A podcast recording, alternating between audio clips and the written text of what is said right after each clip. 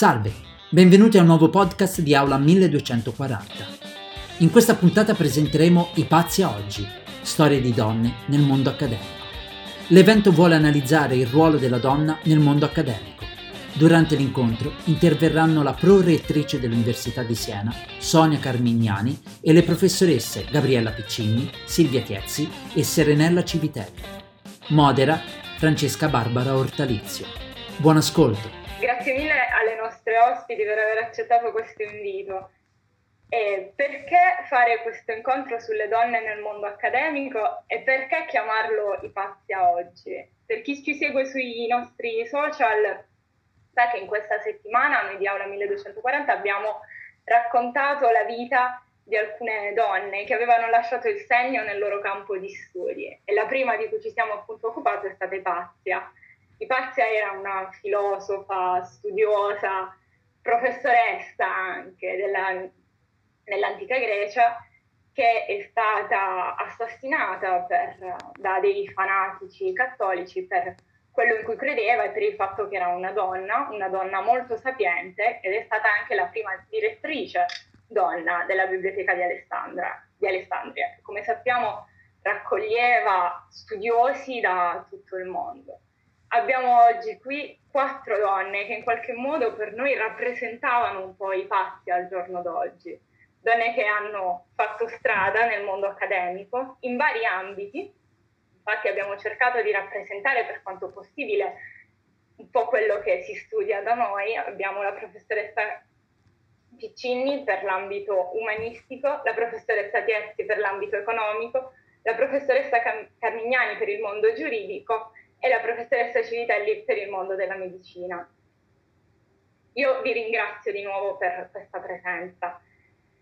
Un'altra frase che abbiamo messo nella nostra locandina è stata, è quella che la Presidente della Commissione europea Ursula von der Leyen ha detto dopo un avvenimento che tutti conosciamo, di cronaca molto recente in cui non gli è stata data una sedia ed è stata, sarebbe andata così se fossi stato un uomo in giacca e cravatta. Quello che ci chiederemo oggi, grazie alle storie di queste donne, sarà se anche loro in qualche modo hanno subito questo tipo di discriminazione, se così si può definire, o comunque se in qualche modo nella loro esperienza, nel loro modo di vivere, nella nella loro storia c'è stato qualche episodio in cui magari le cose sarebbero andate diversamente se fossero stati degli uomini. Noi sappiamo, analisi anche europee a livello, a livello europeo ma internazionale, sappiamo che le donne come professoresse sono molto rappresentate nei livelli primario dell'educazione ma anche secondario, ma quando si arriva all'ultimo grado dell'educazione, ovvero il mondo universitario e il mondo accademico, la presenza di donne diminuisce drasticamente. Vi invieremo anche dei link per chi vuole approfondire un po' questo argomento con dati e, statist- e statistiche dell'Unione Europea. La domanda che ci facciamo è perché succede questo quando in realtà sappiamo che le studentesse che si laureano sono molto di più degli studenti uomini. Perché a un certo punto la strada delle donne si blocca nel mondo dell'insegnamento? Non pretendiamo di avere ovviamente una risposta, sappiamo che ci sono mille fattori che influiscono, ma ci piacerebbe sapere un po' com'è andata a professoresse del nostro dipartimento, donne che conosciamo e che in qualche modo ci sono state di ispirazione in questi anni. Partirei con la professoressa Gabriella Piccini, professoressa ordinaria del Dipartimento di Scienze Storiche e dei Beni Culturali. Ho la parola? Vada. Grazie mille. Tanto vi ringrazio, voi siete state delle diavolesse in qualche modo che ci hanno tentato e ci hanno allettato questa proposta no? di provare a trattare con voi queste questioni eh, che sono complicate perché si tratta né più né meno di, di raccontare un po' eh, una storia generazionale, perché è una storia di una generazione accademica, partendo però da se stesse. No? Quindi eh, ci, facendosi carico un po' di un equilibrio che non è sempre facilissimo, molto delicato tra il generale e particolare e tra il personale generazionale. Per di più per quel che mi riguarda, naturalmente anche per le colleghe nell'università, che è stata il mio lavoro e anche la mia scelta di vita, insomma. Quindi eh, L'ho accettato perché questo, questo, confronto con voi, a parte perché il tema mi sta molto a, scuole, a cuore, ma poi perché io sono consapevole, no? come voi, che dal secondo dopoguerra in poi le opportunità per le donne nell'università si sono dilatate in una maniera fortissima rispetto al periodo precedente e questo ha aperto possibilità e ha aperto contraddizioni evidenti. Allora, io sono figlia dei miei anni naturalmente e ho il senso fortissimo del collettivo, della collettività che è proprio degli anni della mia formazione, che sono la mia formazione della ricerca avvenuta negli anni 70, essendo io nata nel 1951. Quindi sono la più vecchia qui della baracca. Quindi ho molta coscienza del fatto che la mia è una biografia generazionale, per vari motivi. Naturalmente poi siccome faccio anche la storica sono portata a accettare la lezione della storia e quindi il fatto, eh, questa dolorosa umiltà da accettare, cioè che noi non siamo eccezionali. Io sono disponibilissima a ripensarmi nei, te- nei miei tempi, non darmela troppo a bere, sono un'increspatura ad un'onda della storia che si muove. Dunque, con tutte queste cautele che dico e poi sa quante altre potrei dire, provo a utilizzare un percorso individuale come rimaldello per ragionare, per aprire qualche spiraglio di comprensione su che cosa è stato ed è. Allora, qualche dato eh, autobiografico, consentitemi un minuto di eh, proprio biografia familiare.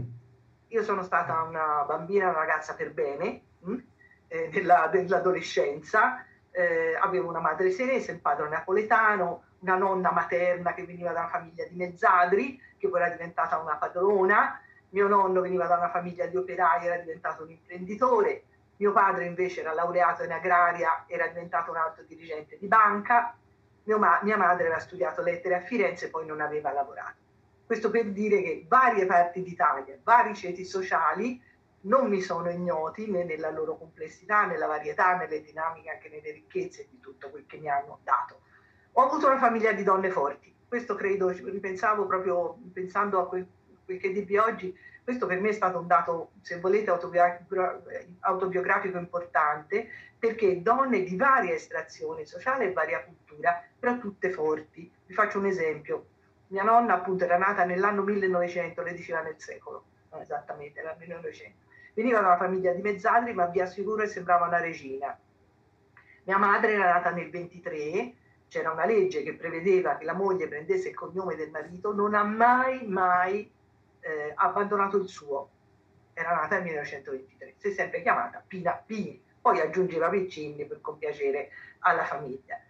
L'altra nonna era una nobile napoletana, non si faceva comandare da nessuno, così per fare due o tre esempi. Quindi diciamo che portato, sono stata fortunata, ho un portato di modelli femminili eh, forti. Però ecco c'è questa data importante. Io sono nata nel 1951. Che cosa significa? Significa che avevo quattro anni, quattro, quando le donne italiane hanno votato per la prima volta. Significa che avevo 17 anni nel 68, quando si è avviata la grande rivoluzione di costume, uno dei più grandi rivolgimenti di costume della nostra epoca. Avevo 19 anni quando in Italia è stato consentito il divorzio, 27 quando è stato depenalizzato l'aborto. Questo per dire che cosa? Che la, come donna la mia giovinezza e la mia maturità sono vissute a cavallo di grandi cambiamenti, grandi continuità, grandi rotture. E molti di quelli che con me hanno vissuto, uomini e donne, giovani e giovani, giovani donne e giovani uomini, eh, che hanno vissuto quella stagione, hanno vissuto tutto ciò che facevano come una sorta di impegno civile era proprio un dato quasi come una condizione fatale, non si poteva fare diversamente, più ancora che con una scelta consapevole. Direi che per le donne italiane questo era ancora un, po', un pochino di più.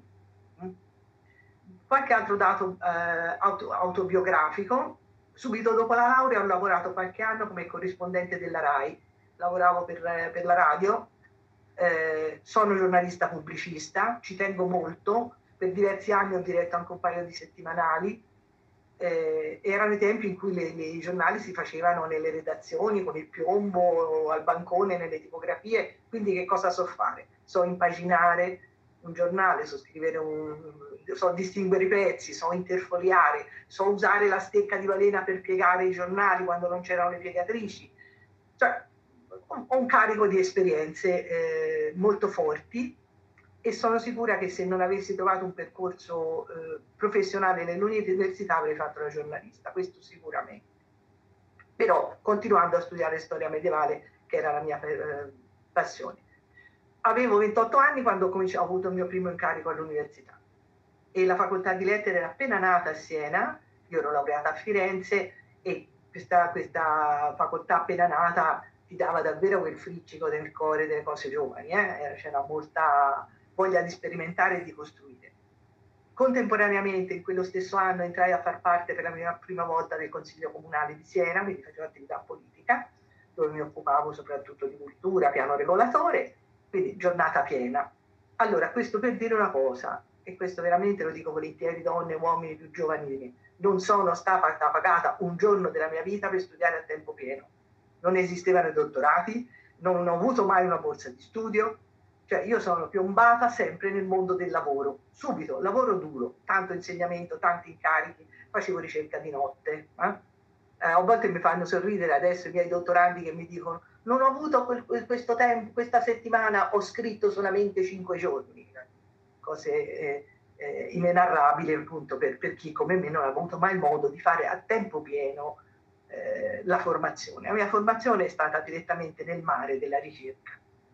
Allora, come la scelta di questo mestiere ha entrato in relazione con il mio essere donna, no? scelta universitaria e la scelta di una donna?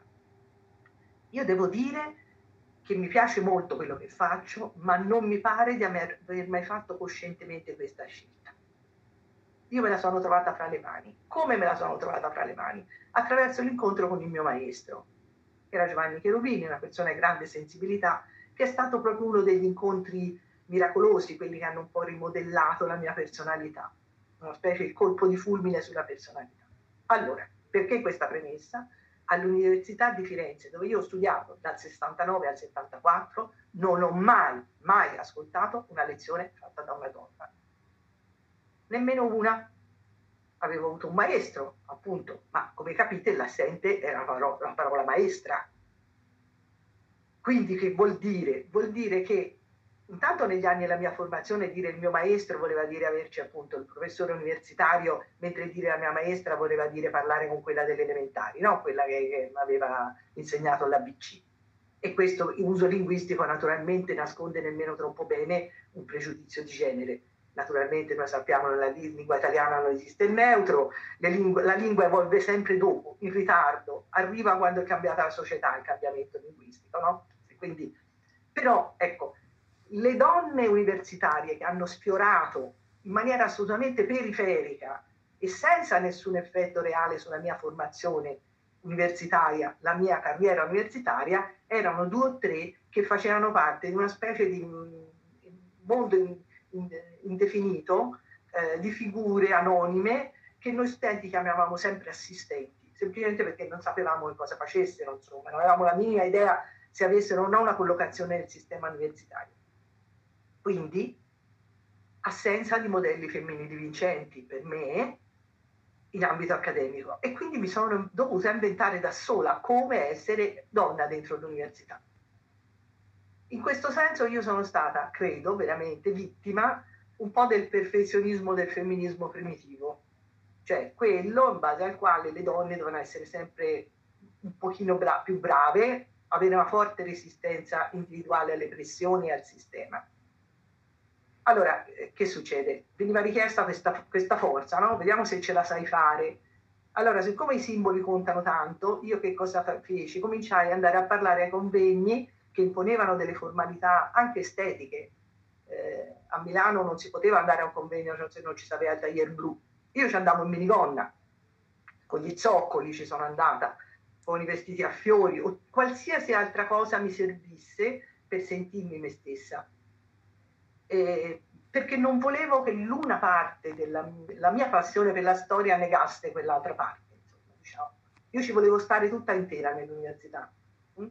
senza dover rinunciare a qualche cosa. Non volevo essere omologata all'Homo Academicus. Sapete, l'Homo Academicus è il titolo di un librettino molto provocatorio che è scritto da Bourdieu, Bourdieu un francese, un sociologo francese, che lo scrisse negli anni 80 in Francia, è stato tradotto in Italia solamente nel 2013, questo librettino, abbastanza divertente.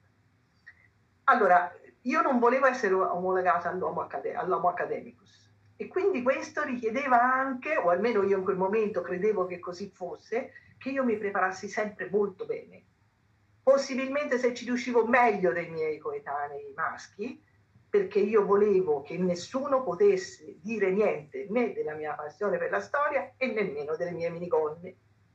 Questa era l'unica condizione che io ponevo, solo per me naturalmente, per continuare a fare questa strada, a scegliere di non accettare di mortificare la femminilità nel, nel, mondo della ricerca. Per me questo era un passaggio individuale molto, molto importante.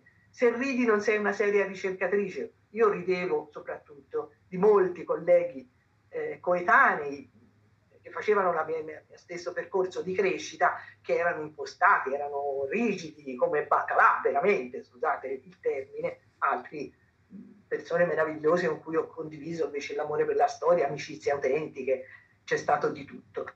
Questa è stata l'unica strada che individualmente io mi sono saputa, come posso dire, inventare perché, perché il mondo dell'università non continuasse a privarsi dell'intelligenza femminile, come aveva fatto del resto per parecchi secoli.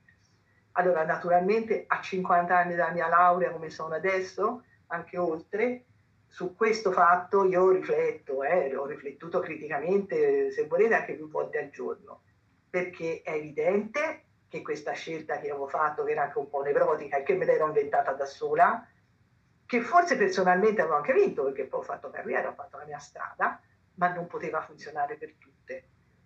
Perché ci voleva una forza che forse a me veniva anche da tutte quelle donne forti che avevo avuto in famiglia, ma che non è obbligatorio avere tutte.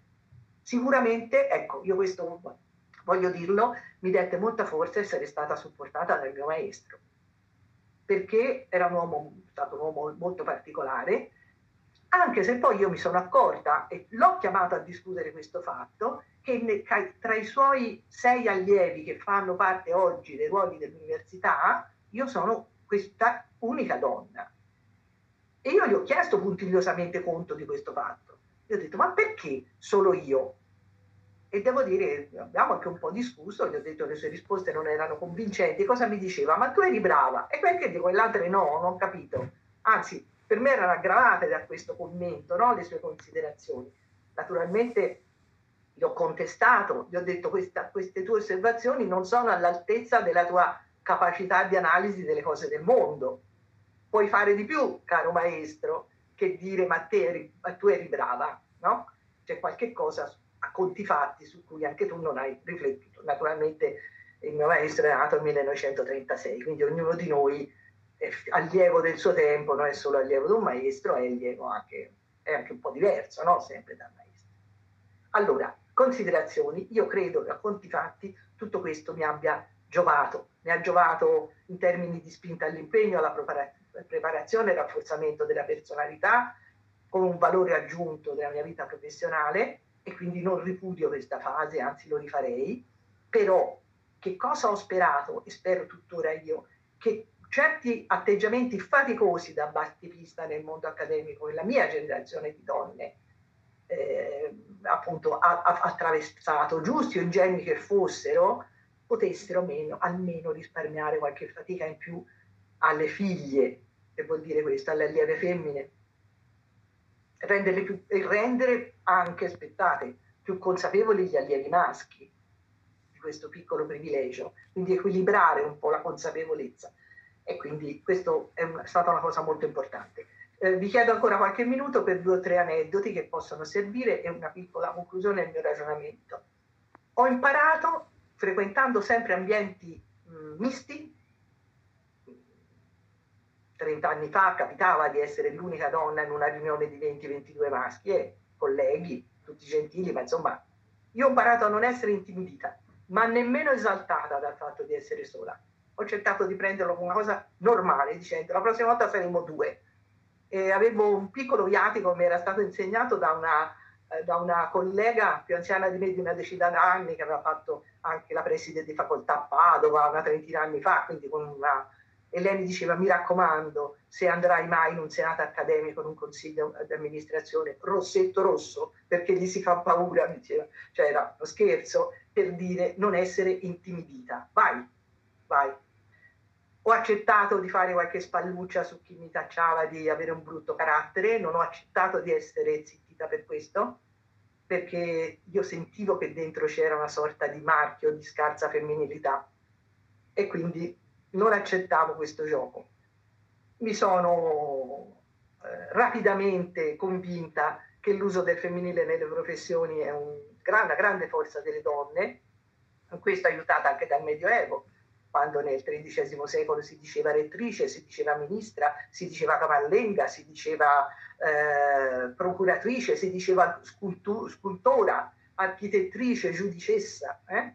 Eh, avvocata, quindi con una imperatrice poi naturalmente, anche quindi con un'abitudine ad un uso del femminile. Eh, l'aneddoto è stato la prima volta che in un senato accademico ci siamo presentate, una serie di colleghe, e ognuna di noi diceva chi sei, allora io dicevo, eh, che so io, la collega vicino diceva Tante Tali, direttore del dipartimento, poi arrivava a me, eh, Gabriella Piccini, direttrice del dipartimento, poi si passava un'altra collega, direttore del dipartimento tant'è vero, ricordo il rettore allora mi disse, ma io come ti devo chiamare? E dissi, tu chiamami come ti pare e io rispondo. Io mi autochiamo anche come mi pare, quindi io mi chiamo al femminile perché credo sia un valore aggiunto per me essere eh, donna che ha raggiunto un certo tipo di incarichi.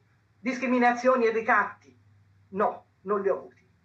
Però sono stata sempre cosciente che per altri poteva esserci ricatto, anche in forma nascosta e subdola, altrimenti perché saremmo così pochi, come diceva poco fa Francesca. Quindi il mio chiodo fisso è sempre stato quello di fare la mia strada individuale nel mondo accademico, ma insieme non dimenticare mai che io volevo aprire una falla attraverso la quale passassero anche altri studiosi più giovani, con naturalezza, facendo meno fatica di me. Questo è stato per me un punto eh, molto forte. La mia deformazione generazionale mi rende convinta che il famoso soffitto di cristallo si rompe insieme, una da sola fa solamente una crepa e non succede niente. L'ultima cosa di cui mi piace ricordare, eh, ho cercato sempre di, di supportare, non aiutare, supportare le studentesse, ma cercando di dare forza alle studentesse, per, non proteggendole troppo, perché nella vita non ci sarà sempre la piccina a proteggervi. Ho detto spesso alle mie, e quindi è un, un, momento, cioè un, un, momento, di cui sono molto orgogliosa che vorrei ricordarvi, eh, quando ave, avevo appena finito di far parte del Senato accademico, la prima inaugurazione dell'anno accademico nel 2019, eh, ha fatto la, il suo intervento una studentessa, si chiamava Sara, e questa studentessa che era di medicina ha parlato di violenti apprezzamenti fisici da parte dei professori, eh, di violenza eh, quando si diceva appunto che una donna aveva ottenuto un risultato, chissà come ci sarà arrivata, della violenza di imporre il codice, este- codice estetico, della violenza di sentirsi chiamare dottoressine anziché mediche eh, e così via. Eh, in quel momento finì questo intervento, questa ragazza, io senti, ero seduta fra il pubblico, avevo dei colleghi, alcuni medici, altri, eh, che cominciarono a borbottare per questa cosa e allora io istintivamente, senza ragionare, prima malsai in piedi e guidai l'applauso. E poi fisicamente mi sono buttata su questa ragazza, l'ho proprio ho fatto barriera col mio corpo, mi sono messa di spalle al pubblico e l'ho abbracciata.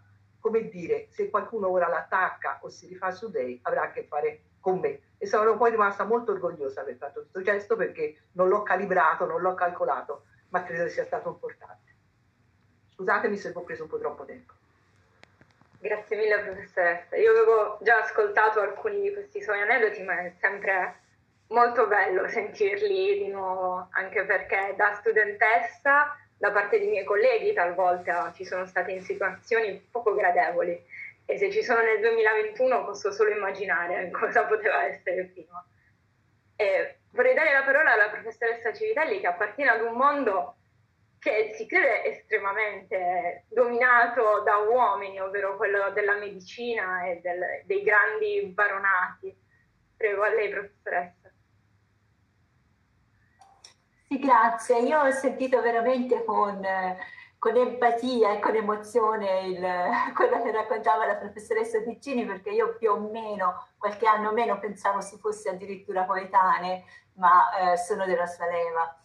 E, che devo dire, forse medicina ai miei tempi era un destino accademico femminile relativamente usato. In realtà io, anche io vengo da una famiglia di donne forti, con una però, eh, come direbbe Guccini, la prima che ha studiato, e, e ha studiato proprio perché mh, mi sono resa conto, il mio primo interesse, il mio primo amore era la filosofia però miei tempi fare filosofia voleva dire un destino femminile in un certo senso poco professionale, o perlomeno io lo vivevo così. Ti dicevano fai l'insegnante, almeno hai tempo per la famiglia, per i figli, per il marito e così via. E quindi lo vivevo, oggi forse farei differente, ma più di 40 anni dopo. Eh, quindi la scelta di medicina molto tardivamente ho capito che indirettamente è stata anche legata al rimpianto della mia mamma che faceva la direttrice dell'ufficio postale e nessuno mai si è sognato di chiamarla direttore, quindi io ora, perché sul linguaggio sessista anche io sono appassionata, mi arrabbio molto con le mie scarse colleghe direttrici di qualcosa che si fanno chiamare direttore. E, ehm, e, quindi dicevo, la mia mamma raccontava sempre il suo dispiacere di non aver potuto studiare perché non si poteva pagare la scuola a quei tempi, nemmeno le medie, lei aveva fatto l'avviamento proprio per questo motivo. Il mio babbo era di famiglia contadina, quindi voi capite che ehm, per me con la sindrome della prima della classe da sempre, in un certo senso, eh, scegliere medicina era un destino un po' obbligato per motivi che ho detto, ma scegliere chirurgia, come di fatto poi feci, fu una sfida intellettuale e pratica molto, molto grossa. Eh, uno, e fin da allora io dicevo che volevo fare la chirurga, mi dicevano farai il chirurgo, soltanto dicevo no, io farò la chirurga. Tant'è vero che ai miei cosiddetti non maestri, perché da loro non ho imparato, ho imparato che cosa non volevo fare da molti dei miei non maestri che mi dicevano ma un chirurgo non parla con i pazienti, ma un chirurgo non perché se sei troppo vicina non ti rispetteranno, dicevo vabbè tanto io voglio fare la chirurga, quindi posso fare in una maniera diversa. E che tipo di ostacoli da un punto di vista pratico in chirurgia? Io sono entrata in chirurgia al quarto anno, nel 1980, mi sono laureata nell'83 quindi ero veramente una mosca bianca e paradossalmente con tutti i problemi che c'erano allora, secondo me proprio perché ero sola e come le streghe non davo adito a idea di assembramento femminile, ero più tollerata, secondo me, io vedo una regressione ora che le studentesse, le specializzande sono quasi il 50% in chirurgia. Quindi eh, in questo senso sicuramente io ho avuto grosse molestie non di tipo sessuale in senso eh, comune del termine, molestie verbali, molestie di disconferma.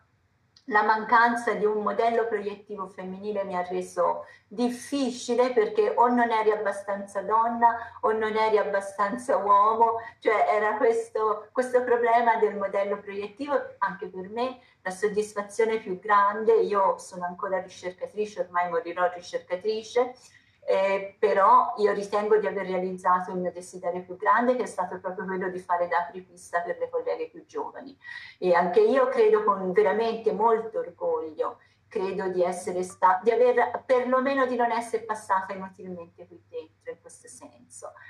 Eh, una decina d'anni fa decisi di fare come corso opzionale la storia della donna in medicina e chirurgia e come tutte le donne vittima di poca autostima per tanti motivi, nonostante tutto, nonostante le lotte femministe, nonostante gli zoccoli.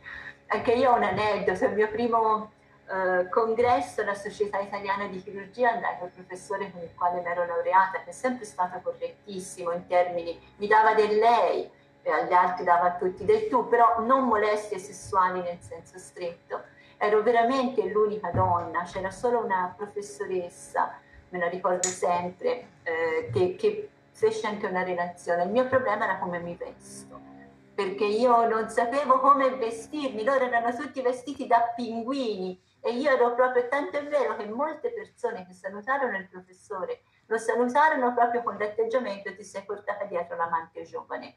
Ma ha salvato la scoperta di Virginia Woolf delle tre Guinee, quando lei racconta dei parrucconi, dei med, degli uomini, dice poi chiamano ridicole noi per le nostre crinoline. E lo racconto sempre, lo racconto alle mie studentesse, anche agli studenti, perché io ho anche mh, la presunzione e l'orgoglio di essere stata un modello anche per i maschi che non si riconoscevano nel modello mascista dei chirurghi. Così ho avuto anche dei feedback da loro e anche questo è un motivo di soddisfazione. Che altro? Eh, direi, ecco, quale altro problema ho vissuto da accademica?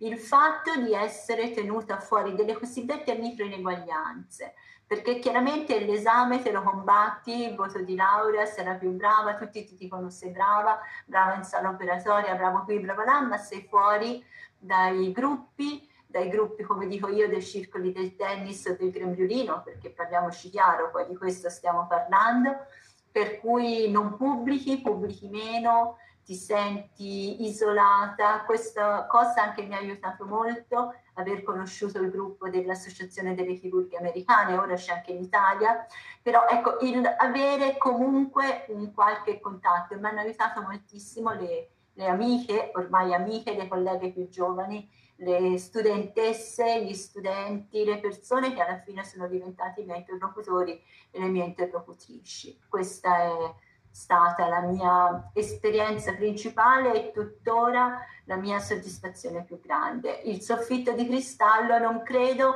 in senso tecnico di eh, far carriera nell'università, di averlo sconfitto, del resto da sola si fa poco, ci si batte il capo, di fatto, però credo di aver forse fornito una scala a quelle più giovani e questa è la mia più grande soddisfazione.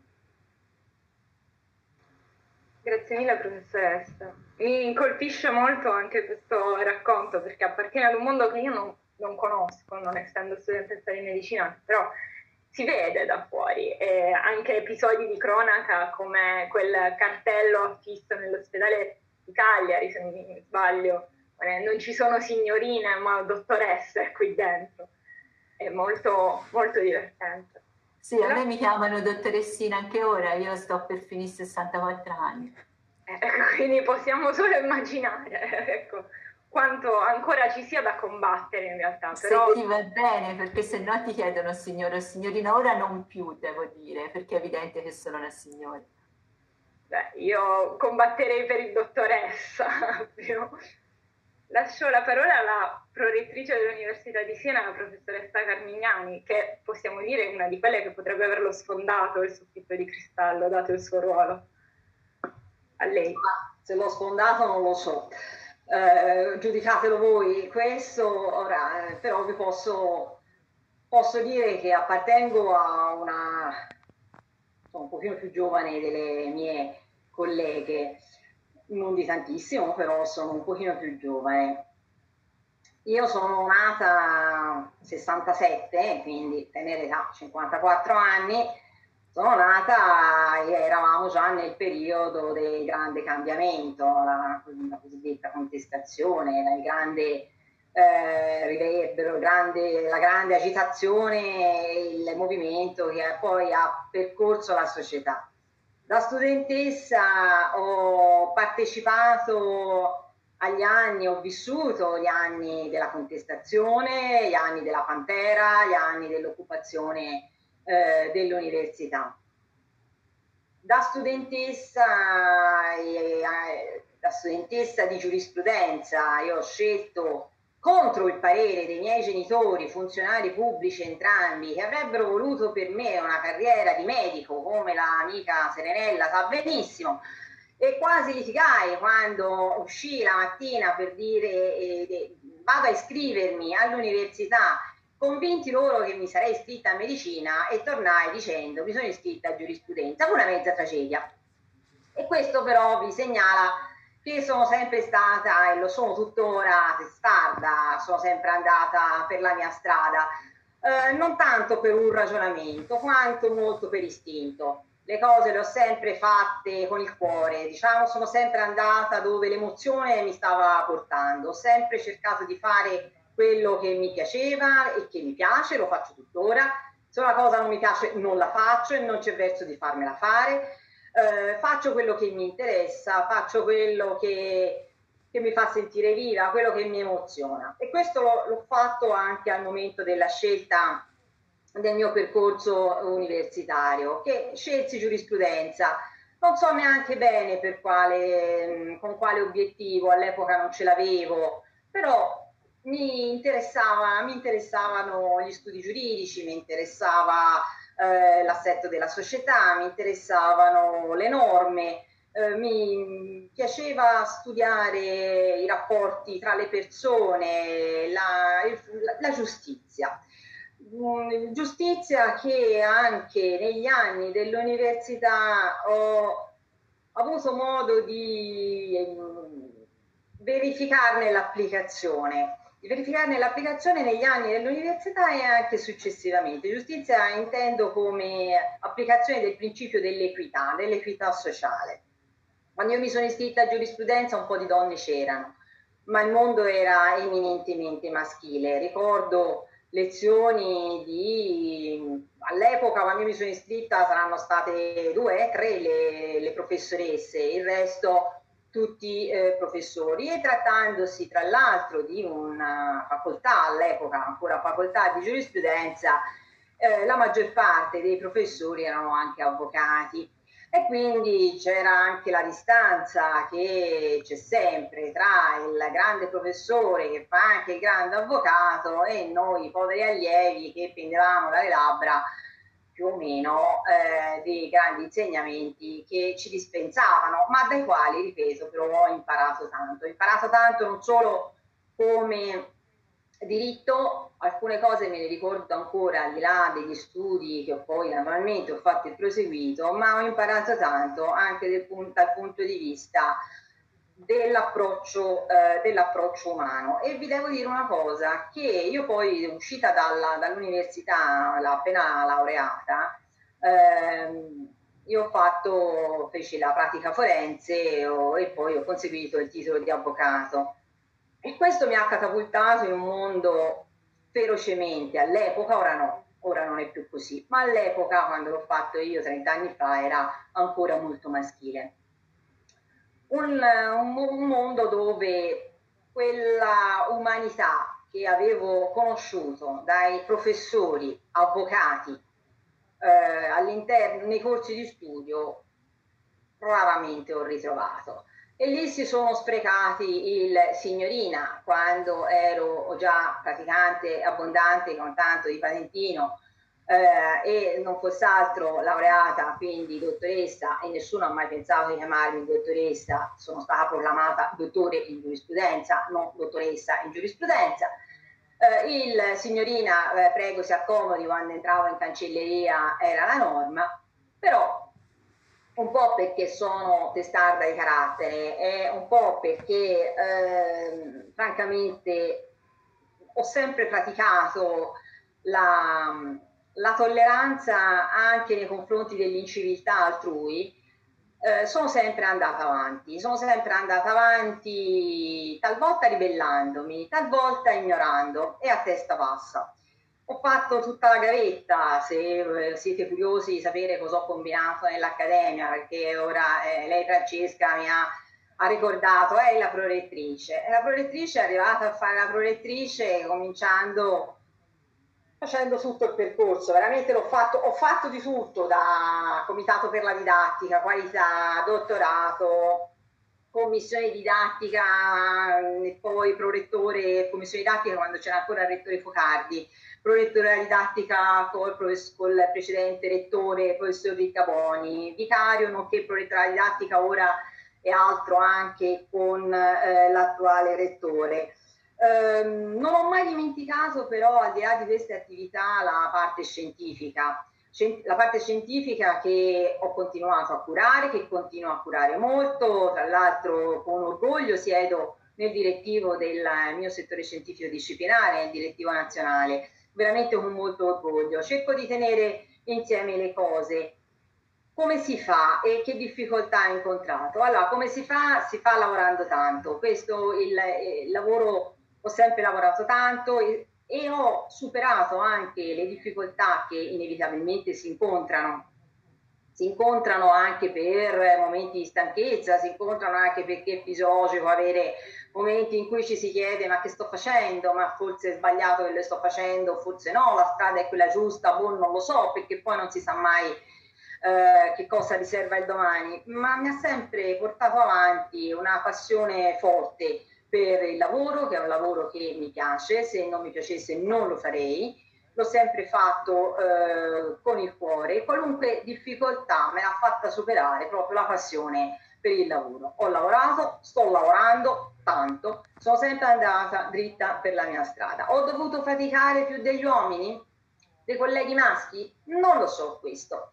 Non lo so perché eh, talvolta, e questo parlo dal sotto il profilo scientifico, eh, ho visto eh, un po' di, come dire, eh, non prosopopea, ma ho visto un po' di, in alcuni casi, di arroganza scontrarsi poi alla fine contro andare in frantumi di fronte a certi giudizi che pure eh, sono stati eh, espressi e che hanno un po' ridimensionato taluni atteggiamenti eh, forse un po' troppo sopra le righe. Questo per dire che il lavoro paga sempre, il lavoro, l'onestà intellettuale paga sempre, così come, eh, e questa è, la, è, una delle armi che ho usato sempre, è quella della, della tolleranza e dell'evitare ogni forma di manipolazione. Uh, questo eh, ci sono sempre stata attenta e la tolleranza intellettuale è stata la mia arma principale, con la quale sono riuscita a smontare eh, anche nel mio settore talvolta eh, delle, delle, delle, opposizioni. Dal punto di vista dell'attività, diciamo così, di governance, beh, devo dire la verità, di, di vice di prorettrici vicarie siamo pochine, eh, la stragrande, ancora è un, si stanno un po' diffondendo, ancora però è un mondo molto, molto maschile.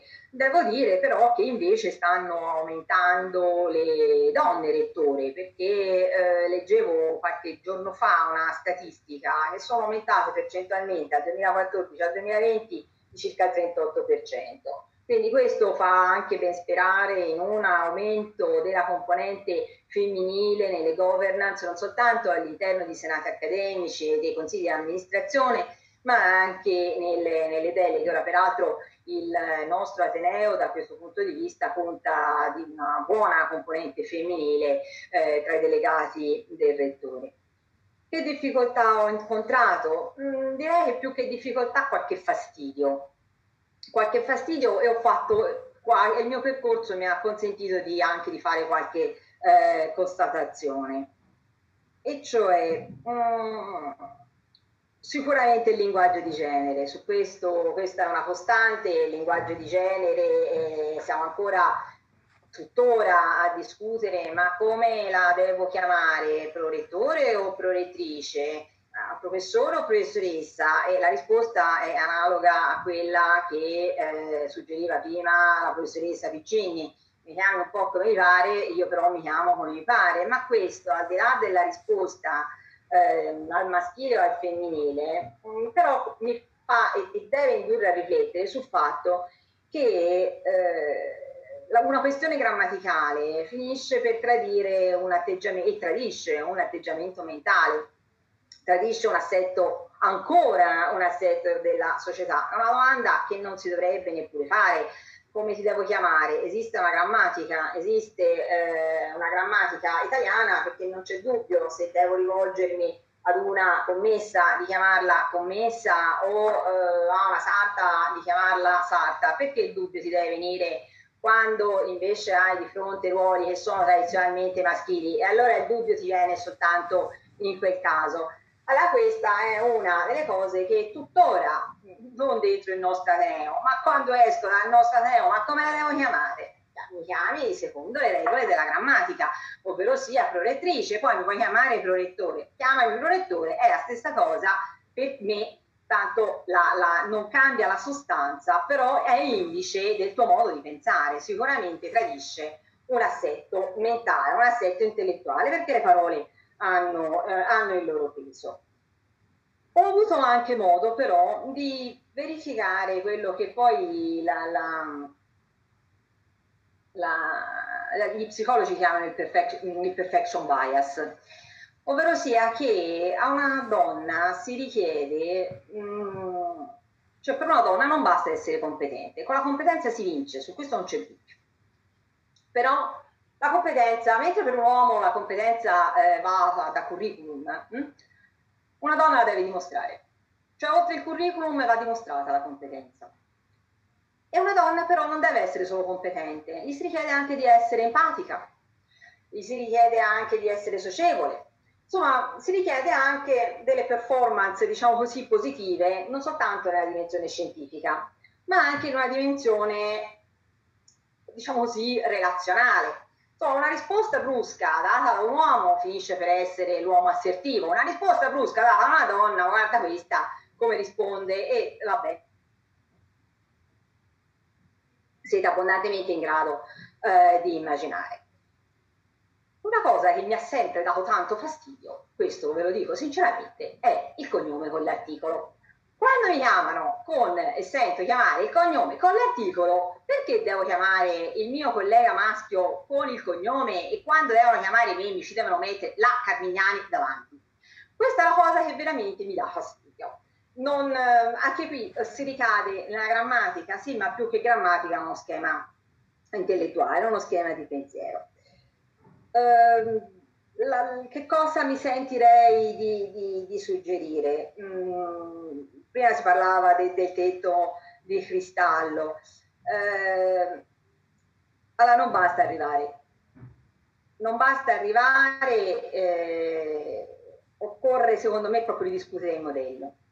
Occorre discutere il modello e la, la, il cambiamento certamente non è, non è confortevole negli anni abbiamo fatto tanto, stiamo facendo tanto, la componente femminile è sicuramente aumentata, eh, la componente femminile si sta facendo sicuramente molta strada, però farsi strada e si rompe il soffitto di cristallo non, non solo se al sistema si, un, si rifà un trucco al femminile, cioè se, se si mette, eh, se si fa un make up al femminile, occorre proprio cambiare la sostanza e questo è più complicato. Il linguaggio di genere, tra l'altro proprio stamattina ho riempito il questionario e le mie colleghe l'hanno sicuramente visto proprio sul, sul, linguaggio di genere, è arrivato in posta una richiesta di, di essere compilato.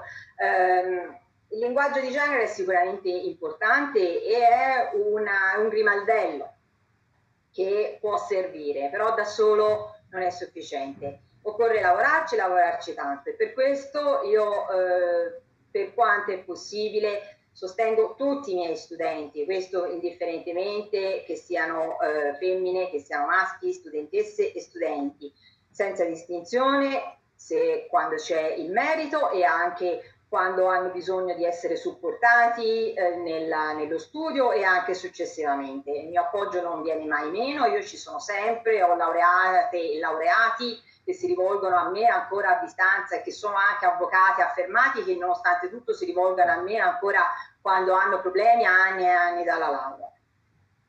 Supporto e voglio e mi piace però ehm, supportare in particolar modo le studentesse perché la, insomma, mh, la sindrome dell'ape regina deve appartenere a un antico passato e appartiene a un antico passato. La nostra forza, lo dico per, anche per esperienza personale, quando abbiamo con altre donne fatto rete abbiamo sempre vinto. Si perde quando cioè non ci si fa da sole non si va da nessuna parte e lì allora non ce la facciamo. Ha ragione la collega eh, Civitelli quando dice da sola io al massimo, lo diceva anche la professoressa Piccini, da sola al massimo si può inclinare il soffitto di cristallo. Occorre fare rete, dobbiamo imparare a fare rete, dobbiamo imparare a essere solidali, dobbiamo imparare a cambiare e dobbiamo lavorare tutte insieme per cambiare il sistema, le, tutte le varie generazioni e la, la, l'esperienza che noi abbiamo fatto ehm, aiuterà e può aiutare le, la generazione attuale, le generazioni più giovani, dobbiamo fare rete, dobbiamo continuare in un cambiamento, perché anche il mondo che ho vissuto io è assolutamente diverso da quello che, che, che c'è ora, sia in termini di professione forense, sia in termini, eh, in termini di accademia, um, anche per il numero delle professoresse che ora ordinarie che sono nel settore. A miei tempi, nel mio settore, professoresse ordinarie c'era una ormai siamo quasi tutte donne, viceversa, e la minoranza è, è, è, è finita nella componente maschile, eh, quindi i, ruoli si sono ribaltati, il, si è ribaltato il, il, rapporto, però nel mio settore, ma in altri non è così, quindi bisogna ancora, ancora lavorarci, lavorarci molto, ripeto, il cambiamento eh, non è confortevole, però dobbiamo tutte insieme imparare a ridiscutere il modello, non soltanto a dare una una veste, eh, una veste femminile, dobbiamo incidere sulla sostanza e per questo dobbiamo fare rete. Ma io sono convinta che la nostra sensibilità, e tra l'altro la sensibilità femminile, è, eh, questo è fantastica, ci aiuterà, credo, in questo percorso e spero aiuterà molto le nuove generazioni. Grazie. Grazie mille a lei. Effettivamente non avevo mai riflettuto su, sull'uso dell'articolo, avevo riflettuto molto sull'uso del femminile che per fortuna si sta sempre di più diffondendo in realtà, vediamo anche ministra e non più soltanto ministro, però sull'uso dell'articolo non avevo mai fatto caso. Ho fatto una piccola battuta nella chat e che noi siamo toscani, ce l'abbiamo nell'orecchio, no?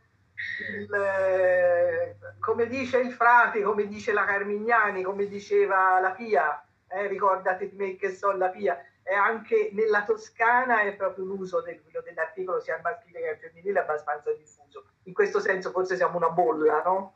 un, po', un po', diversa linguisticamente. Mi veniva, mi veniva, di fare questa battuta qui. Eh... Però effettivamente anche quello, insomma, qualcosa su cui riflettere. Prima la professoressa Piccini diceva che i cambiamenti della lingua avvengono dopo i cambiamenti della società vedremo come andrà avanti. Già ora si usa molto di più il femminile, già il fatto che magari si pensano e si discute su determinate questioni linguistiche credo sia un passo importante. Passerina, Posso però... dire una cosa al volo?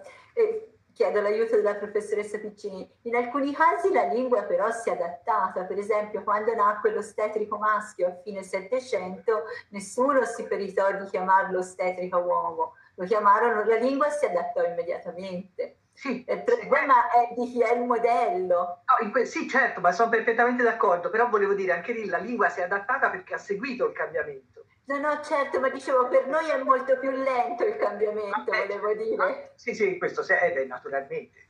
La resistenza al sistema è questa.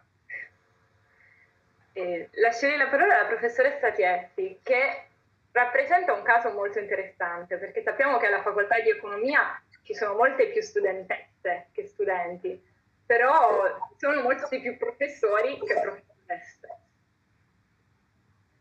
Grazie Francesca, eh, grazie anche per avermi invitata. Eh, è stato un piacere anche ascoltare le, le, colleghe che non conoscevo, a parte Sonia Carmignani che è, è un volto noto eh, all'Università di Siena, però non avevo il piacere di conoscere le altre colleghe. Eh, è vero, eh, ne, nella facoltà di economia ci sono eh, poche professoresse e molti professori, però bisogna distinguere perché eh, l'equilibrio di genere varia molto a seconda del dipartimento.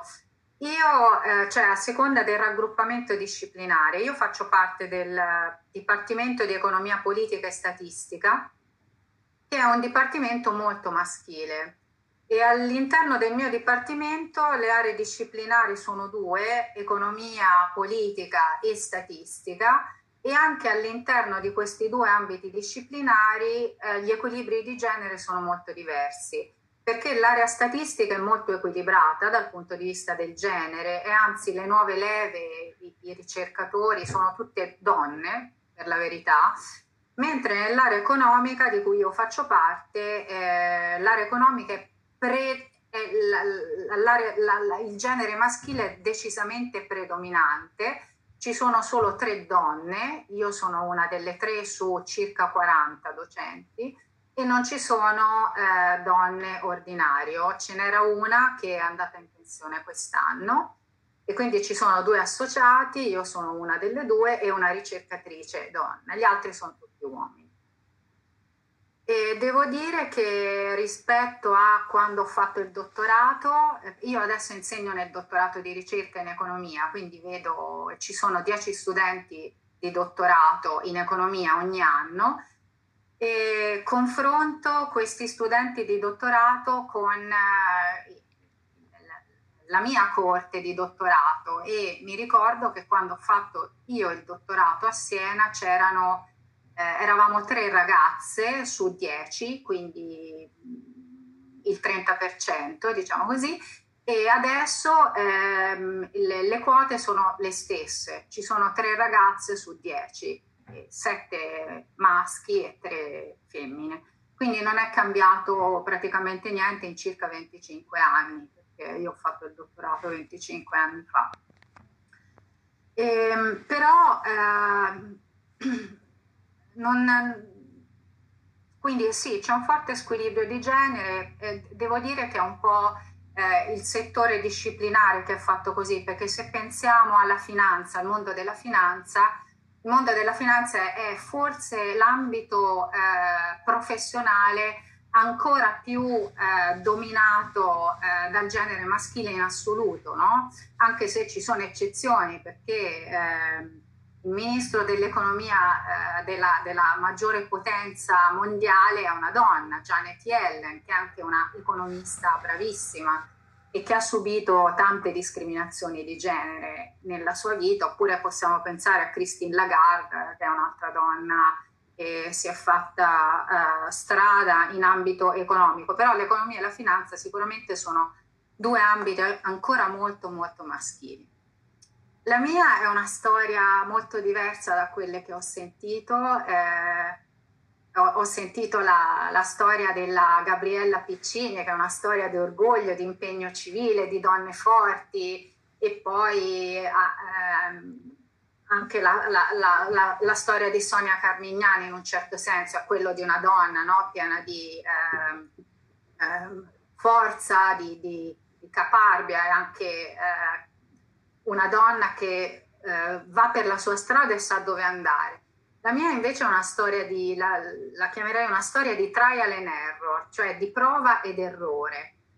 E, ehm, cioè io ho eh, imparato molto dai miei errori, non ho avuto grandi maestri, eh, questo da un lato eh, è una sfortuna perché avere maestri eh, ci aiuta a, a fare meno errori e eh, ci aiuta anche a risparmiare tempo, a non perdere tempo. Quindi ho fatto molto da sola, eh, ho fatto molti errori e poi ho dovuto ehm, recuperare quegli errori e cambiare direzione o eh, fa- operare dei cambiamenti. E non sono stata molto aiutata ad operare questi cambiamenti, quindi ho impiegato tanto tempo. E inoltre sono stata una ragazza immatura, non ero una ragazza consapevole quando ero una studentessa. Eh, quando avevo 16 anni, se mi avessero detto farai l'economista, se mi avessero predetto il futuro e mi avessero detto farai l'economista, io avrei risposto che l'estetista no, non sapevo neanche che cosa fosse il mestiere dell'economista. E però poi eh, quando penso a queste cose e la vostra iniziativa mi ci ha fatto pensare, mi ricordo che quando ho fatto la maturità eh, e all'epoca si, si, potevano scegliere due materie da portare all'orale, eh, io ho scelto storia e filosofia e poi all'interno delle due materie si poteva preparare un argomento a piacere, no? perché la commissione per mettere a proprio agio il candidato poteva chiedere al candidato o alla candidata di cominciare con l'argomento a piacere. E io cosa ho scelto? Io ho scelto per l'argomento di storia la questione meridionale dell'Italia nel, dopo l'unificazione. e a filosofia ho scelto l'etica protestante e lo spirito del capitalismo di Max Weber. Quindi c'era già dentro di me qualcosa che mi diceva che mi interessava l'economia, che mi, che mi interessavano eh, le scienze sociali, però io non lo sapevo. Quindi quando, quando ripenso a queste cose dico ma allora c'era già qualcosa che, che mi incuriosiva dell'economia. E poi quando all'università ho, ho, scelto eh, scienze economiche e bancarie, eh, gli insegnamenti di area economica mi piacevano di più perché eh, mi facevano ragionare di più. E poi ho sempre trovato molto affascinante di questa disciplina il fatto che si possa usare la matematica per descrivere in qualche modo il comportamento umano. Il comportamento umano eh, è poco scientifico, no? perché è dettato in parte dalla razionalità, in parte dalla psicologia, in parte dalla propria storia personale, dall'ambiente in cui si cresce. Però l'economia cerca di eh, spiegare i comportamenti umani dei singoli, ma anche dei paesi, eh, usando un linguaggio formale. E io ho sempre trovato questo aspetto molto affascinante, tuttora lo trovo molto affascinante. E ho detto trial and error perché eh, ho, ho, ho, cominciato questa carriera quasi per caso. L'ho cominciata, ho deciso di fare il dottorato perché il professore con cui mi sono laureata mi ha chiesto se volevo fare il dottorato e io ho detto di sì, ma perché il mio desiderio era quello di eh, tornare a studiare in Inghilterra. Avevo fatto un'esperienza Erasmus in Inghilterra che mi aveva entusiasmato, avevo conosciuto delle persone che mi avevano eh, in qualche modo che erano entrate nella mia vita, io volevo a tutti i costi tornare a studiare in Inghilterra e il dottorato mi permetteva di andare a fare il master a Cambridge. Io sono andata a fare il master a Cambridge eh, al primo anno di dottorato perché non c'erano corsi di, non c'erano insegnamenti all'interno del dottorato negli anni 90, quando, all'inizio degli anni 90, quando ho cominciato il dottorato, e quindi è stata questa la spinta che mi ha eh, catapultata un po' in questo mondo. E poi ci sono stati dei punti di svolta, perché dopo il dottorato eh, io non, eh, non ero sicura di voler intraprendere la carriera accademica. Già in quegli anni capivo che era molto difficile ed è stata ed è ancora molto difficile questa carriera perché eh, intraprendere la carriera accademica in economia significa innanzitutto trascorrere lunghi periodi di tempo all'estero. È impensabile, è impensabile adesso eh, pensare di intraprendere questa carriera senza andare all'estero e specializzarsi molto e questo ha un impatto sulla vita privata ovviamente e eh, gli impatti sulla vita privata vengono eh, eh, affrontati in maniera diversa dagli uomini e dalle donne. Gli uomini che vogliono intraprendere la carriera di economista si sposano molto presto, vanno all'estero, vanno negli Stati Uniti a fare il PhD e si portano dietro la moglie o comunque i figli si creano una loro vita privata che portano con loro stessi durante questo percorso che è molto complicato. Mentre le donne, io conosco altre donne, quindi posso parlare al plurale, non è solo la mia storia, è anche la storia di altre eh, donne de- della mia generazione. Io sono sempre partita da sola e eh, mh, ho mi sono trovata di fronte a dei punti di svolta, ho dovuto scegliere tra vita privata e vita professionale. Ci sono stati dei momenti in cui eh, scegliere la vita privata a- avrebbe eh, implicato rinunciare a, a, a, qualche opportunità professionale e io non l'ho mai fatto, ho sempre eh, deciso per eh, la vita professionale e non me ne sono mai pentita. Ecco, questo forse è una cosa che, che posso dire, non ho mai rimpianto di avere scelto, eh, di, aver, di avere dato la priorità ad alcuni aspetti rispetto a, alla vita privata. Perché? Perché penso che eh, se ehm, la vita privata è equilibrata, se si è in coppia o se si è sposati o se si è eh, in, una, in una relazione equilibrata, non c'è bisogno di scegliere. Non c'è bisogno di scegliere.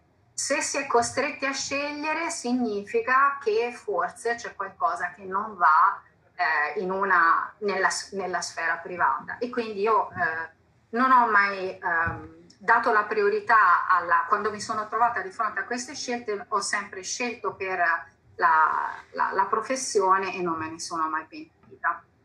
Um, episodi, aneddoti, non so se posso ancora dire qualche cosa, posso? Sì. Ok, aneddoti, eh, discriminazioni di genere, sì, ce ne sono state.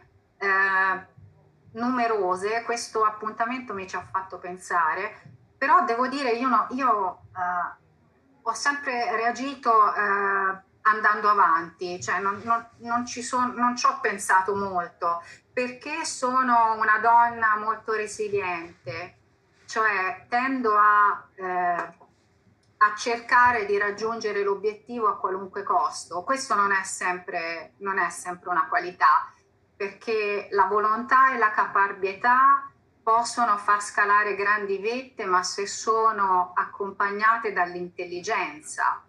Invece la caparbietà e la volontà senza intelligenza possono essere vellitarie, possono anche fare dei danni.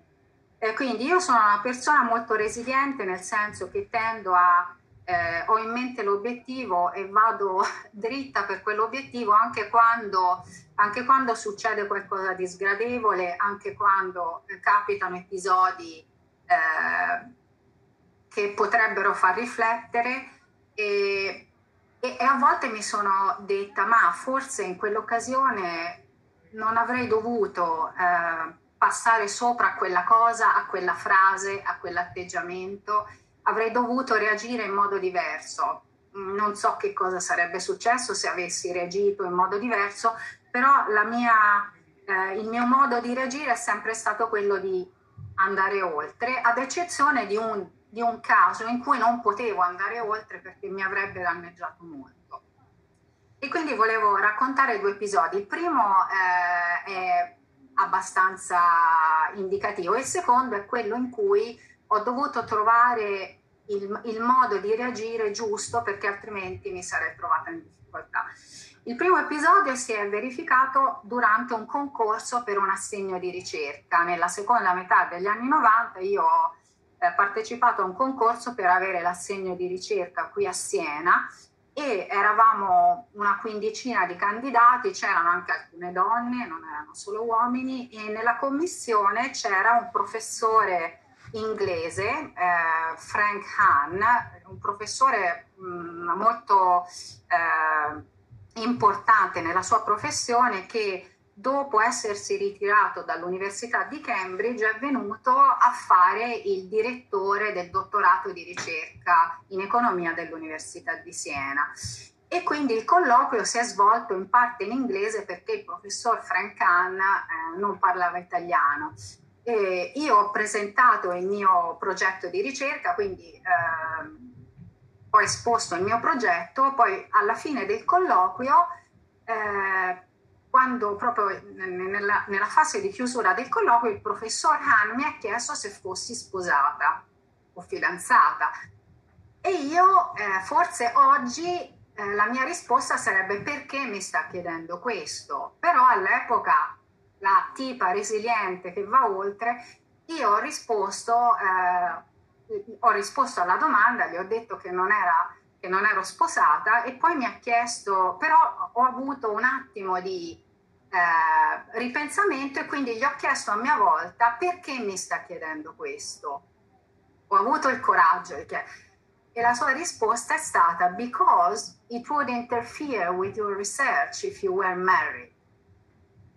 E, e, e, e quindi, ed è, ed, è, purtroppo è vero, lui, lui no, non, non ha detto questo perché era sessista, ma perché in quegli anni, ma anche adesso, eh, questa carriera mette, eh, mette di fronte a delle scelte. E come ho detto all'inizio, mentre i giovani economisti che si avviano a questa carriera, che sono consapevoli delle difficoltà, si sposano presto e si portano dietro la loro vita privata perché sanno che dovranno affrontare molti cambiamenti, le donne ah, fanno più fatica a fare questo.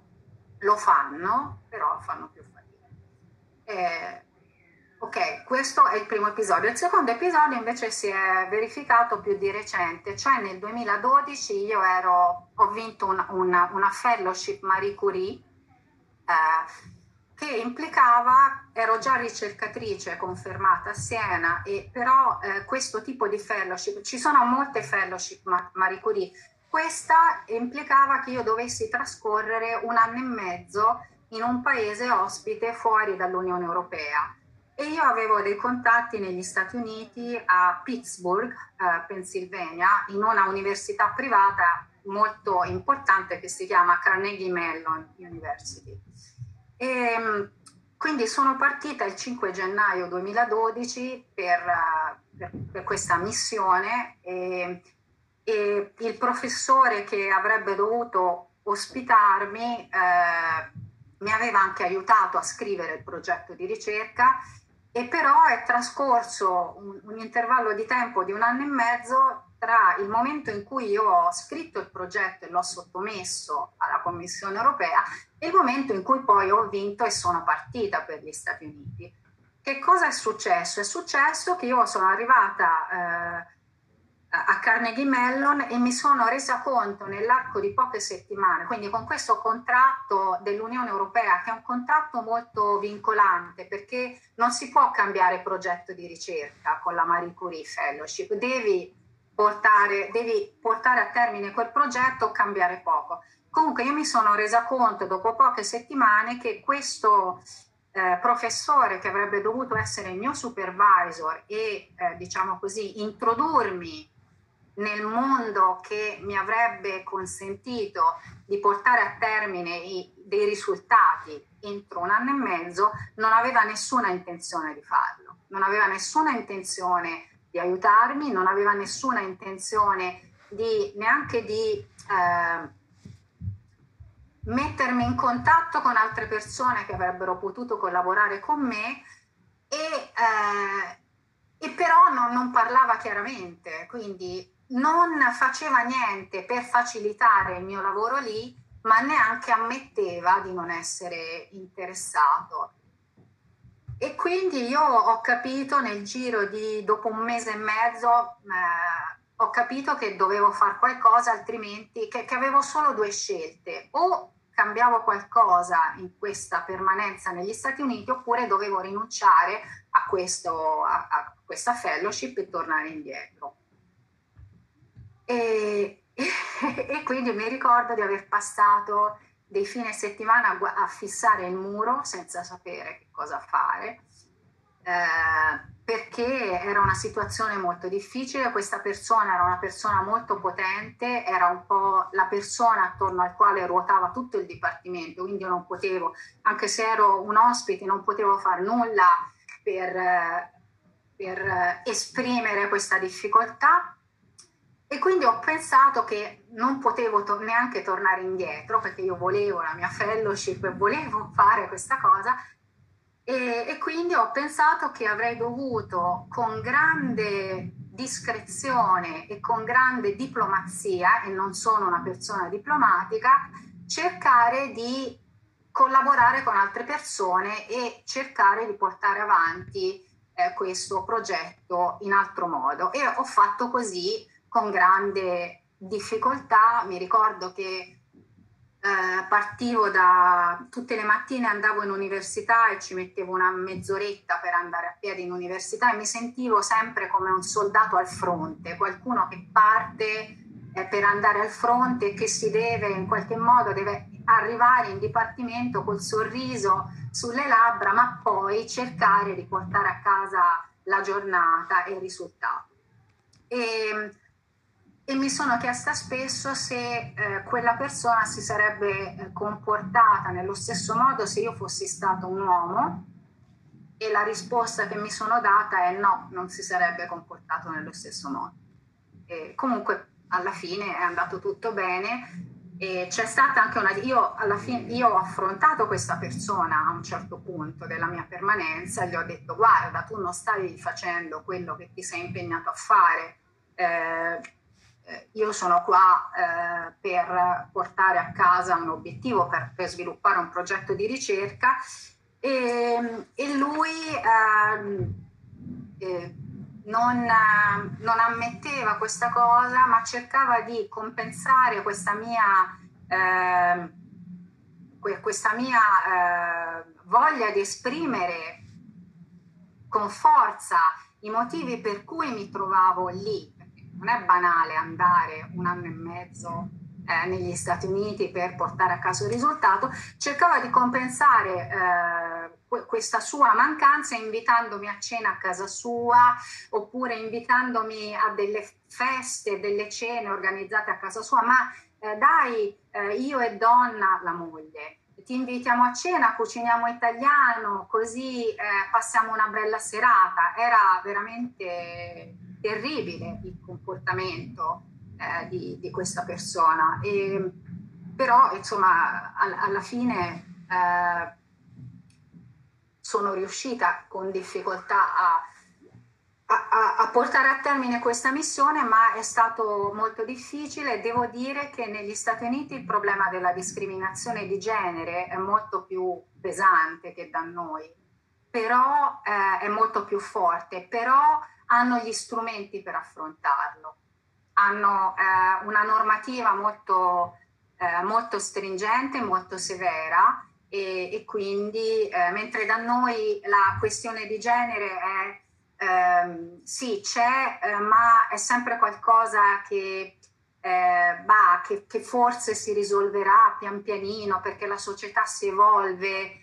Eh, è, è, in qualche modo più edulcorata in Italia la, la questione del, del gender gap. Negli Stati Uniti è molto più forte, ma hanno anche gli strumenti per affrontarla dal punto di vista giudiziario, legale o comunque le donne hanno, che vogliono affrontare questa questione possono, possono farlo. Basta, ho parlato anche troppo. Scusate. No, si figuri, anzi, è comunque una storia molto interessante perché è un po' la nuova generazione, diciamo. Abbiamo fatto un viaggio. Sì? No, ok. Abbiamo fatto un viaggio attraverso gli anni. Ci siamo resi conto che forse qualcosa sta iniziando a cambiare anche grazie a professoresse che, come diceva la professoressa Civitelli prima, hanno costruito una scala per permettere magari un giorno di, di sfondarlo veramente il soffitto di cristallo. Io non so se qualcuno ha già qualche domanda, se ci sono curiosità o interessi. Personalmente le vostre storie sono state molto interessanti. Oh, una domanda molto lunga.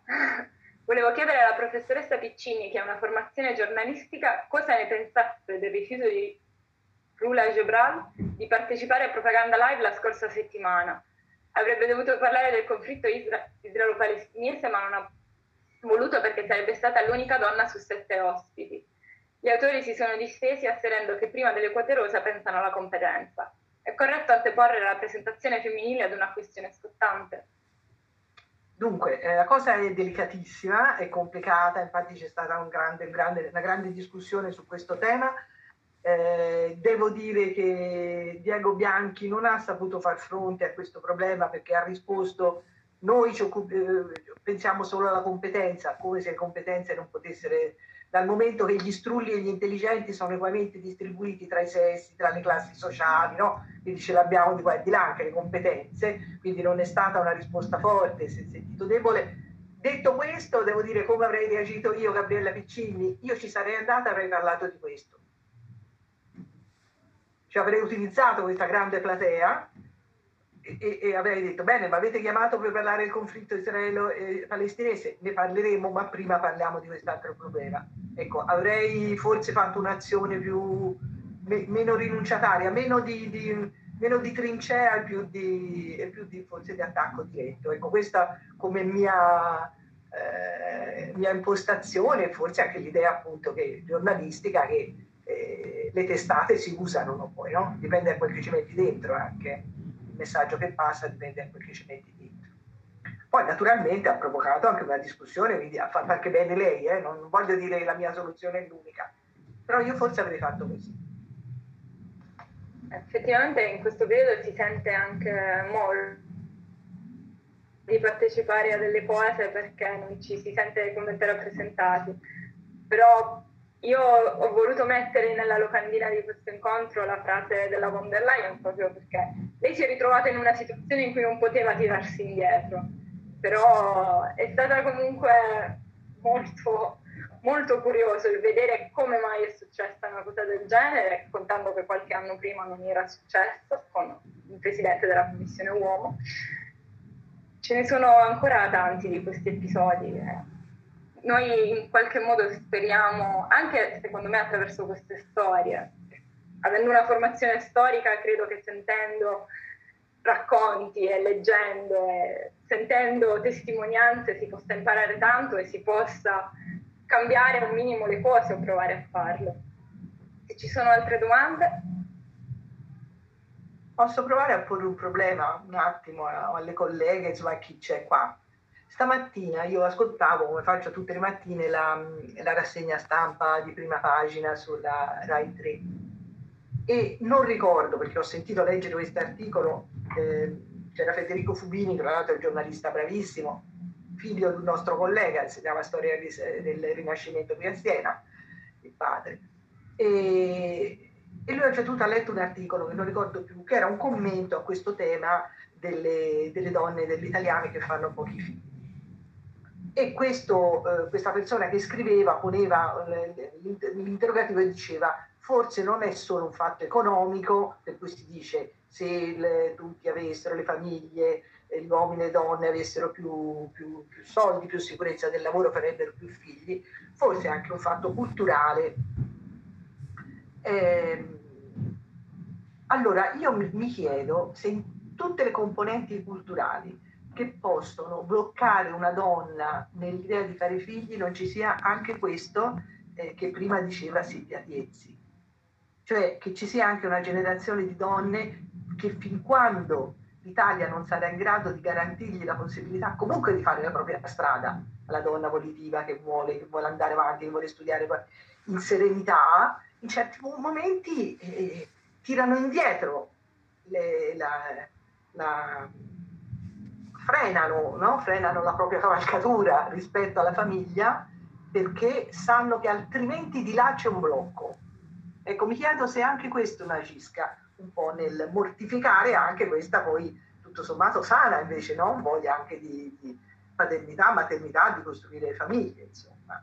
Cioè è una, è una brutta trappola no? questa del dover scegliere, è una, è una trappola a cui si può eh, sfuggire in due modi, cioè si può sfuggire, si può caderci dentro, insomma, comunque si può reagire in due modi, o eh, scegliendo la strada del solo lavoro o scegliendo la strada del solo del solo eh, impegno nella famiglia. Ecco, forse que- rompere questa cosa che in Italia è più forte, perché il blocco eh, della presenza delle donne nel mondo del lavoro, delle carriere, eccetera, è abbastanza configurato no? come, un dato, come, un dato, italiano, non possa essere una piccola componente di questa minor voglia di fare figli. Ecco.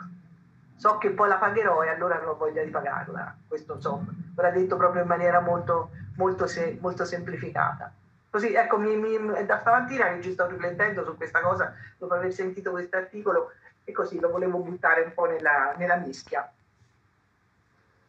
So se Ma io se posso dire una cosa, secondo me noi siamo figli di una cultura dicotomica, no? Uomo, donna, bello, brutto, buono, cattivo. E questa cosa qui proprio è una sorta, secondo me, quasi di punizione della donna, che non deve avere tutto, non puoi avere tutto. È qualcosa che ti dicono dall'inizio della tua carriera, non potrai avere tutto.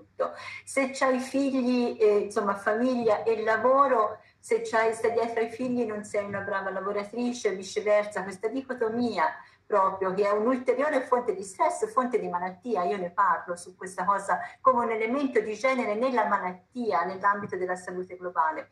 Eh, questo è un aspetto. L'altro aspetto è che ragazzi, le donne fanno il welfare, noi facciamo il PIL, siamo una nazione, ci sta l'economista Silvia, è una nazione dove non abbiamo investito nel, in tutto quello che è il sociale, abbiamo ributtato tutto sulle donne. Io sono arrivata quasi alla conclusione della Badenter quando tanti anni fa scrisse voglio tornare a casa, cioè le donne che lavorano oggi, la butto là proprio come una provocazione fanno l'interesse di un sistema capitalistico consumistico o il loro, visto che in realtà hanno solo raddoppiato il lavoro e anche questa pseudo libertà ci serve solo per sentirsi sempre più stressate, infelici e fare sempre più lavoro e non fare magari carriera.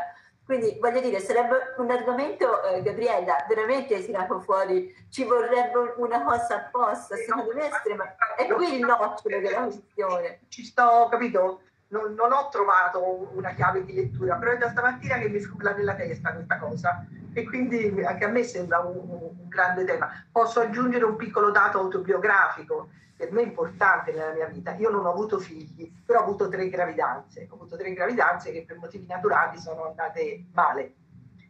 Io vi giuro che sono dovuta andare dallo psicologo perché lo vedevo come un senso di colpa. Hai voluto fare questa scelta, vedi, qualche modo no? eh, qualcosa ti ha punito. Poi naturalmente avevo il cervello, quindi ho detto ragazza, qui questa cosa va affrontata in maniera seria perché è un condizionamento che ti sta arrivando sulla testa, no?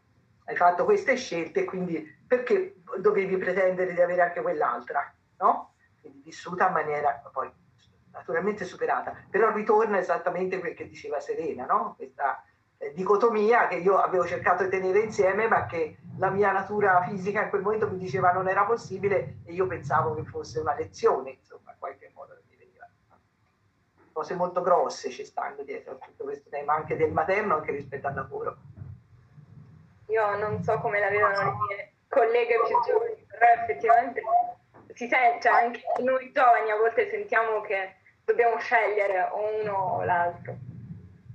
Eh, posso dire qualcosa in risposta a quello che ha detto Gabriella Piccini e anche a quello che diceva Serena Civitelli. In Italia c'è sicuramente un problema di eh, welfare carente no, eh, per, per, la cura, no, dal, carente sotto tutti i punti di vista, però dal punto di vista della cura dei bambini e della cura degli anziani, è vero, è tutto sulle spalle delle famiglie, spesso sulle spalle delle donne però, eh, e questo è un problema italiano, però c'è anche sicuramente il problema culturale, che è quello che diceva Gabriella Piccini, perché io ho colleghe eh, non italiane che hanno fatto una carriera internazionale, cioè che si sono spostate da un paese a un altro paese, a un altro continente addirittura, che hanno fatto figli e il cui marito le ha seguite, cioè è il marito che ha adattato la propria carriera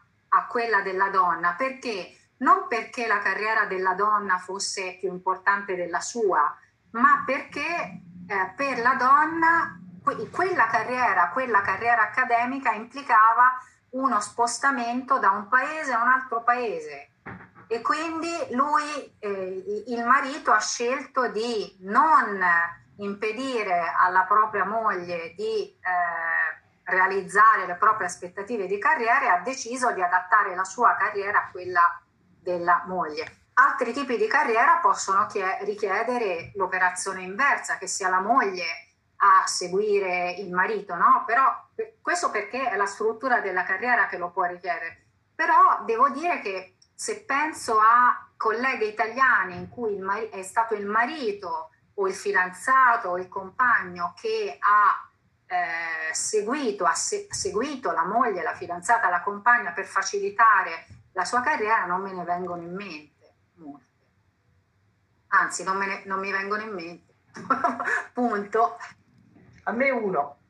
Eh, sì, a me viene in mente un esempio recente che però non è del mondo accademico, mi vengono in mente la vicepresidente americana Kamala Harris, il cui marito ha interrotto il suo lavoro mentre la First Lady, la moglie di Joe Biden, continua a lavorare come insegnante. C'è una... Anche, anche la, la, collega di cui parlo è cinese, quindi non viene da cinese, ha studiato negli Stati Uniti, okay? poi dopo ha, il, il suo primo impiego è stato negli Stati Uniti, il marito dalla Cina si è trasferito negli Stati Uniti senza parlare una parola di inglese, senza parlare una parola di inglese, ha trovato lavoro negli Stati Uniti, dopodiché lei ha avuto l'opportunità di trasferirsi dagli Stati Uniti all'Australia, lui ha lasciato il lavoro e l'ha seguita in Australia e hanno due bambini piccoli. Eh, ora, non mi vengono in mente molti esempi italiani eh, analoghi, quindi è vero, c'è un problema di welfare, ma c'è anche un problema culturale, forse è vero che il welfare cambierà quando cambierà il problema, quando non ci sarà più questo, questo problema culturale, appunto. Mi sembra che in Italia ancora ci sia questa, questa cosa.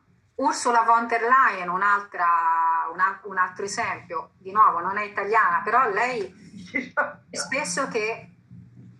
Forse anche la Merkel. Dicevo, Ursula, no, ma Ursula von der Leyen dice spesso che lei... Eh, eh, non avrebbe potuto conciliare carriera e famiglia se non, non, fosse andata per un certo periodo della sua vita negli Stati Uniti, in California, a Stanford per la precisione, in cui sia lei che il marito sono entrambi medici e hanno potuto, eh, hanno, hanno potuto fare figli perché eh, c'erano strutture in grado di eh, coadiuvare le famiglie eh, per eh, crescere i figli. Ora pensandoci mi è venuta in mente anche Margaret Thatcher, però c'è una domanda sulla chat. Io vorrei chiedere se fosse possibile ampliare questo argomento relativo al confronto fra le disparità di genere nel mondo accademico italiano rispetto all'estero in base alle vostre esperienze. Credo sia rivolta a tutte voi, non so. Io non ho strumenti, non ho possibilità in questo momento di fare questo confronto. Dovrei confrontarmi con delle colleghe e ragionarci un po', mentre invece vedo che Silvia ha avuto tante opportunità in questa direzione. Io direi ho delle colleghe con cui ho rapporti, ma non ho mai, soprattutto in Francia e Spagna, sono un po' le mie aree di confronto, però non ho mai avuto l'opportunità di capire davvero che cosa succedesse da loro su questo terreno quindi non ho elementi, però è molto interessante questo. Eh. Sì, la stessa cosa anche per me, ho diversi colleghi non abbiamo mai parlato di questo aspetto, quindi potrebbe anche essere oggetto di un altro confronto e magari approfondire il tema successivamente. Eh, io posso dire che in economia eh, c'è un'associazione europea eh, di economisti, la European Economic Association appunto, che al suo interno ha una sottoassociazione che si chiama WINE, eh, scritto come vino in inglese, e che sta per Women in Economics. E quindi una volta all'anno, quando l'Associazione Europea degli Economisti si riunisce, si riunisce anche questa associazione delle donne economiste e eh, in cui eh, c'è anche una, una sorta di mentoring, no? Cioè le, eh, le donne più giovani che si affacciano a questa carriera vengono consigliate da quelle più senior sulle varie difficoltà che, eh, che possono incontrare nella loro, no, loro carriera. Eh, alcune delle difficoltà di cui ho parlato dipendono anche, sono anche, eh, come dire, mh, difficoltà strutturali del tipo di carriera, perché poi ogni, ogni disciplina, no? la giurisprudenza, la medicina, le lettere, la filosofia, ma ogni disciplina è molto eh, diversa e richiede eh, esperienze eh, diverse anche. Quindi io eh, pa- parlo eh, da, da, dal punto di vista de, de, dell'economista, di una persona che ha intrapreso una carriera in economia, però ascoltando eh, interventi di stasera ho imparato delle cose anche sulle altre discipline, per esempio che purtroppo non, non ho mai avuto occasione o forse voglia di, di incontrare eh, più da vicino. Io credo che non sia solo un problema di rapporto di coppia, sia proprio anche un problema di come noi siamo molto familisti e come si continua con questa sorta di adolescenza che non finisce mai, nel senso che eh, ci sono molte io non ho un'esperienza di confronto diretto specifico sull'argomento, però da quello che leggo anche negli scambi con le colleghe, soprattutto negli Stati Uniti, le chirurghe tendenzialmente fanno figli in età molto giovane, mentre fanno la specializzazione, proprio per essere libere, diciamo così, di fiondarsi nella carriera dopo. Consider- consideriamo anche il fatto che eh, quello che è l'uscita nel college, l'uscita dalla famiglia, spesso è sia un legame affettivo sia una sorta di percorso che abbiamo mentalmente in Italia. No? Prima studio, poi mi sistemo, poi faccio figli. E quindi credo che ridurre tutto al rapporto uomo-donna potrebbe essere riduttivo. Ecco. Grazie mille. Credo ci sono un sacco di spunti di conversazione, di riflessione e se volessimo affrontarli tutti vi terremmo qui ore. Però vi ringrazio veramente per questa opportunità, siete state di ispirazione e credo che le vostre storie possano dare la forza anche a chi si sta o si vuole avvicinare a questo mondo. Io so, sono la prima e vi ringrazio veramente di cuore per queste, questi racconti e queste esperienze. Se non ci sono altre domande possiamo chiudere, ma vi ringrazio ancora veramente di cuore. Grazie a voi. Grazie a voi. Chiamato. Grazie a voi per l'invito. Grazie. Grazie. Buonasera. Ciao. Buonasera.